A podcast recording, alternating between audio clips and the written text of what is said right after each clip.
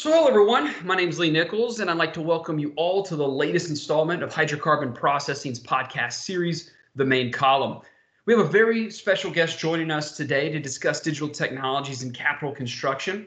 It's Swarandeep Singh, who's the Vice President at ABB Process Automation Energy Industries. Now, before we welcome in Mr. Singh, I would like to remind all the listeners of Hydrocarbon Processing's IRPC Operations Global Virtual Conference we are now accepting abstracts.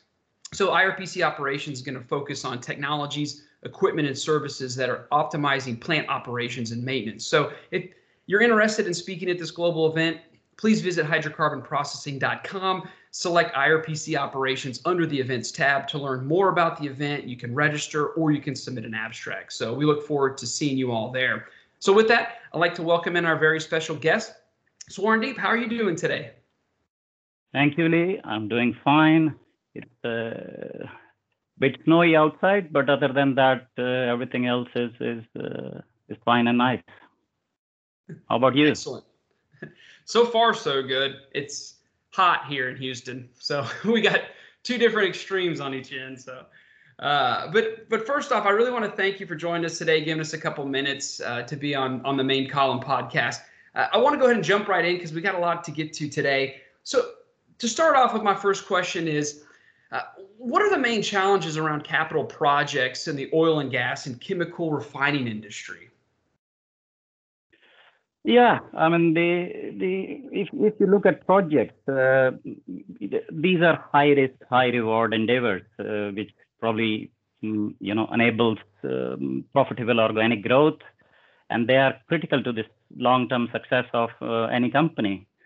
And when you look at projects, they, they create value. Uh, when the benefits from the assets they create uh, are modified by the project exceeds the project cost.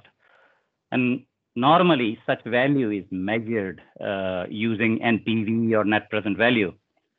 And if you look around and with, with various uh, organizations that have analyzed multitude of projects like IPA, for example, they have found out that a typical project on an average delivers around 22% less NPV than what was forecasted when the project was funded.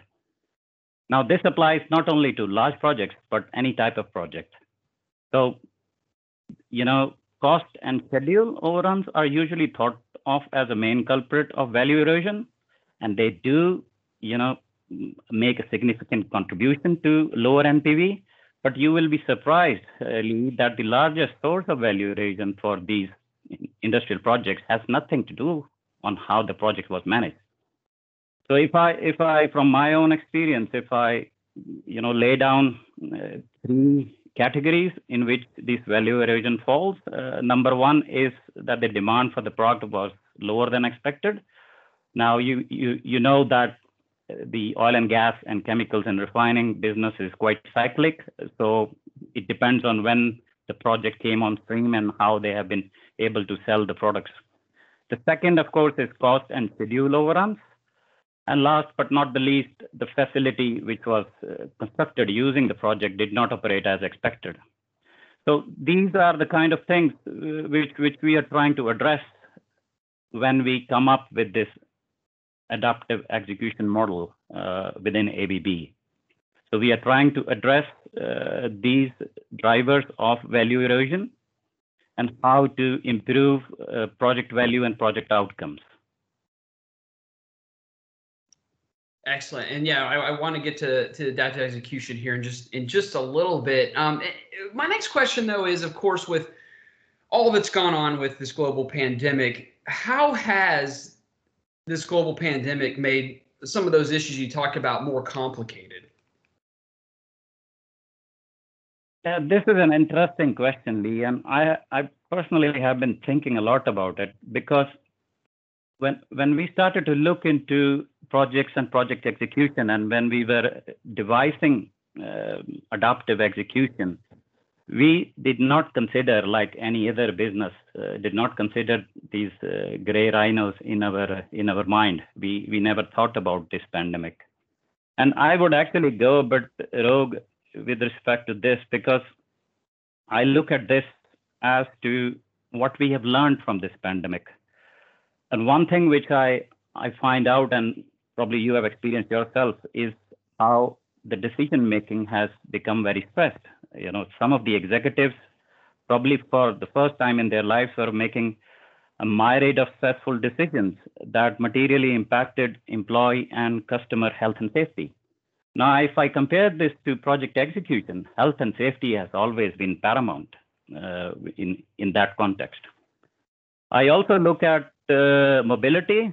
I mean, you, you would appreciate that the, the reason why this pandemic spread, this global pandemic uh, of the 21st century spread, was because of individual mobility. So moving forward, uh, we have to get into a situation where there is less mobility. And, and that has an impact as to how the, the businesses are, are operating.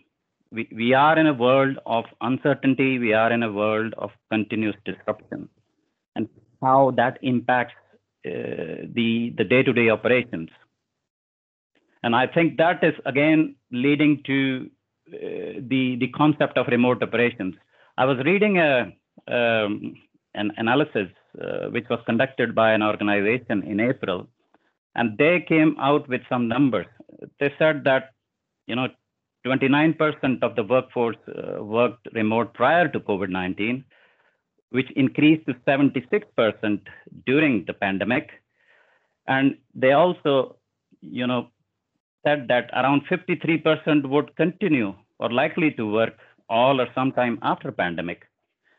And if everyone who wanted to work remotely was permitted, the global increase in remote work after the pandemic would be around 79%.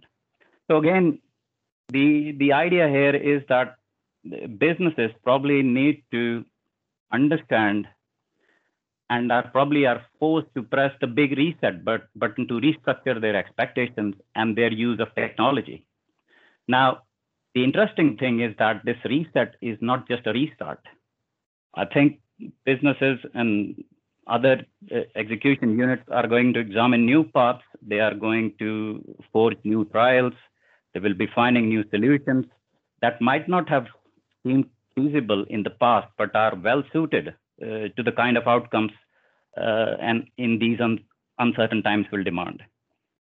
So in a world where you know social unrest and technology innovation has awakened us to the opportunity to make changes happen, uh, we must also consider changes in society, changes in health, and sustainability moving forward. And I think technology must shift to a new base for non-traditional capabilities. In, in essence, I would say that the two key lessons learned from this pandemic are building resilience and being more agile. And, and that is what we have been focusing on with respect to projects and projects execution. So I think I I I don't know if this is the kind of answer you were expecting, but uh, I was more looking at the the parallels uh, from from a kind of a, a perspective uh, with respect to the challenges that the project and project large project execution face, and the the challenges that have been thrown at us due to the pandemic. No, it's it's a great it's a great answer, and and it's it's great that you actually have some backup too on it when it comes to people working remotely and and and of course how digital technologies have have, have allowed people to work remotely. Uh, and that's kind of a segue into my next question. Uh, and over the past year of course we've seen an acceleration in the adoption of new digital technologies. And of course we've seen all of the all the different types of benefits that can come from digital technologies. So when we're talking about project execution my question is is to what extent do digital technologies empower better management of such projects? Yeah again a great question uh, lee. Um, so you know even before the the current pandemic uh, offshoring with labor arbitrage was already under pressure due to rising labor costs so because everyone was doing it, you know, everyone was moving their execution manufacturing to low cost countries. And then the idea was that, you know, cheaper, faster, better.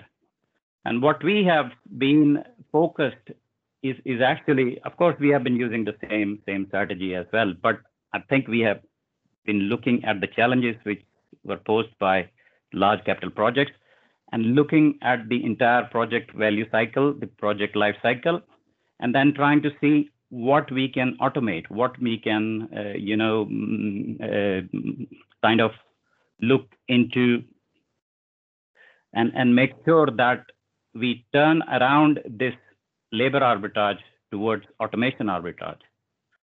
And which means that due to the pandemic and with large uptake of digital technologies, uh, I, I strongly believe that everything that can or should be automated will be automated. You remember this hyperdrive uh, from Star Trek?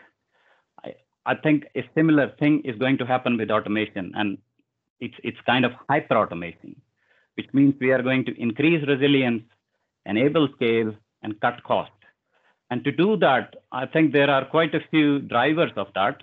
Uh, standardization and interoperability come to my mind. Uh, remote management and controls is another aspect. And then full or semi-autonomous operations. And we have the technologies available. We have in, Internet of Things, we have cloud, we have virtualization, and all these are actually going to drive this hyper automation. And, and we from ABB are quite focused on utilizing these technologies into our execution methodologies and processes.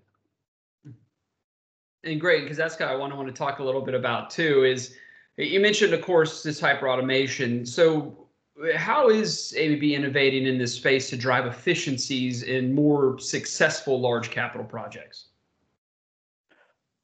As you know, you know, we are a very, very old company. We have a long heritage of innovation uh, going into hundreds of years. And as we continue to grow and evolve, I think we, we continue to need to innovate. And to give you a couple of examples, you know, the a, using simulation and digital twins as as a as a tool for operator training is is quite widely used. But of late, we have been experimenting and also using uh, these these tools for the purpose of uh, in in the design phase of the project, which means that we can actually create process models and then connect those process models with our automation systems to create a kind of a platform which can be used for uh, you know, uh, testing of various applications, uh, training the operators, and building different kind of scenarios which can be tested and, and run through even before the plant is put into operation. We can also bring in the electrical side of things into this simulation model. So we have developed some electrical simulation tools as well. So now you have a platform where you can actually see the impact of electrical disturbances on the process and the process disturbances on the electrical system. So this creates a very, very powerful design tool during the engineering phase of the project, which then leads to flawless startups, less issues at sites, and a lot of man hours which are saved. Another example I would say is when we are executing projects these days, uh, there are a lot of stakeholders. There are a lot of people that we we collaborate with. You have contractors, you have owner, we have our sub suppliers, and what happens is that we are exchanging a lot of data. And because this data is not really standardized, this information and documentation is not really standardized, we are transforming these information and data before we are consuming this. Recently, we have been working with the industry partners, we have also been working with standards organizations, and we are trying to introduce smartness into these data and documentation, which would then avoid the need of transformation uh, and, and make things more automated, and which means reduce cost and reduce errors. So there is this is another example where we are uh, working with our customers to to introduce more smartness, make documents more smart, so that we are avoid the errors which are introduced during the project and make projects much, much cheaper. Excellent. Now, I want to go back to something you mentioned at the beginning, and that, of course, was uh, adaptive execution. So, can you give me an example of the type of project adaptive execution is designed for? Is this a trick question, Lee? because uh, you know, scalability, I, I, think, is a key challenge with any uh, project execution approach. And based on my experience, I think I can come up with at least three different types of projects. Uh, you, you, you have repeat projects, uh, which are, you know, stable, known, repeatable. We, we do them every day. And then I would have a, a kind of a frontier or new venture projects, which are a bit complicated. I mean, they are stable and linear, but there are also unknowns in these kind of projects. Uh, we don't do them every day. Uh, but but these are discoverable projects. You know, we can still um, you know inter interoperate between the repeat projects and these projects, and we can you know move our practices and methods and and uh, tools that we have used on repeat projects to to these frontier and new venture projects. The last category is is kind of a new world projects. These are complex emergent non-linear projects uh, unknown. We have never done them before but on and off we get involved in such kind of projects. And so the idea of having a common framework a, common methodology that can address all these three different types of projects uh, sounds quite elegant and exciting, but as you can imagine, this is not going to work in real life. So the idea with adaptive execution is actually to create a framework which is kind of loosely coupled but strongly cohesive and, and, and modular. Um, it, it, reminds me of uh, these these Lego blocks. You know, when I was growing up uh, as a kid in India, a friend of mine uh, he brought from Denmark a bunch of these uh, Lego blocks, and that was the first time I saw them, and I was quite in, intrigued by them because using these blocks you could create different shapes and different toys and different models, and it's exactly the same approach here. We have these these building blocks which are part of the adaptive execution framework. And we can actually tailor uh, the execution approach to a particular project type using these building blocks. And, and for example, I, I gave you this, this uh, example of uh, simulation. So if, if a particular customer is not interested in having the simulation tools in, early in the project, we can design an execution approach which is without such a simulation. So the key aspect then is to engage with our owners, contractors much earlier in the project lifecycle to set uh, the overall execution up for success. Excellent. Yeah, you brought me you brought me back to my childhood. Good old Legos. yeah. Yeah. It got me interested in construction as well. So I, I do want to go uh, back to a key word I think that you've mentioned throughout, and of course that's standardization. So why is standardization so important? Standardization, you know, what we want to do with with execution is to reduce complexity and and reduce cost. And standardization is, is a great lever to do that. Uh, standardization, you know, you get by standardization efficiency gains, it improves yield and, and quantity, enhances manageability, increases agility. So there are a lot of benefits with the standardization that allows us to, to cut cost and reduce the effort uh, with respect to the overall execution approach. And the, the standardization is not only uh, related to technology and technical building blocks. We are introducing standardization into our processes, into our tools, into how we are working, how we are collaborating. So the, the whole, you know, the, the, the whole execution approach is built around standardization. And, and it also uh, allows interoperability. It, it allows easier maintenance and upgrades. Uh, it allows us to synchronize our operations globally. Uh, you can make performance comparisons uh, between different centers and facilities or factories. So it has absolutely, absolutely lots of benefits with respect to global project execution. Excellent. So I got one last question for you, and I'm going to have you, I guess, put on your your forecasting hat or or future hat. So uh, my question is, and, and you mentioned it earlier when, when we talked about remote working and in in some of the the numbers that you you brought about there. My question is, do you believe that the this accelerated adoption of re- remote enabled technologies and uh, virtualization is here to stay as the new normal going forward?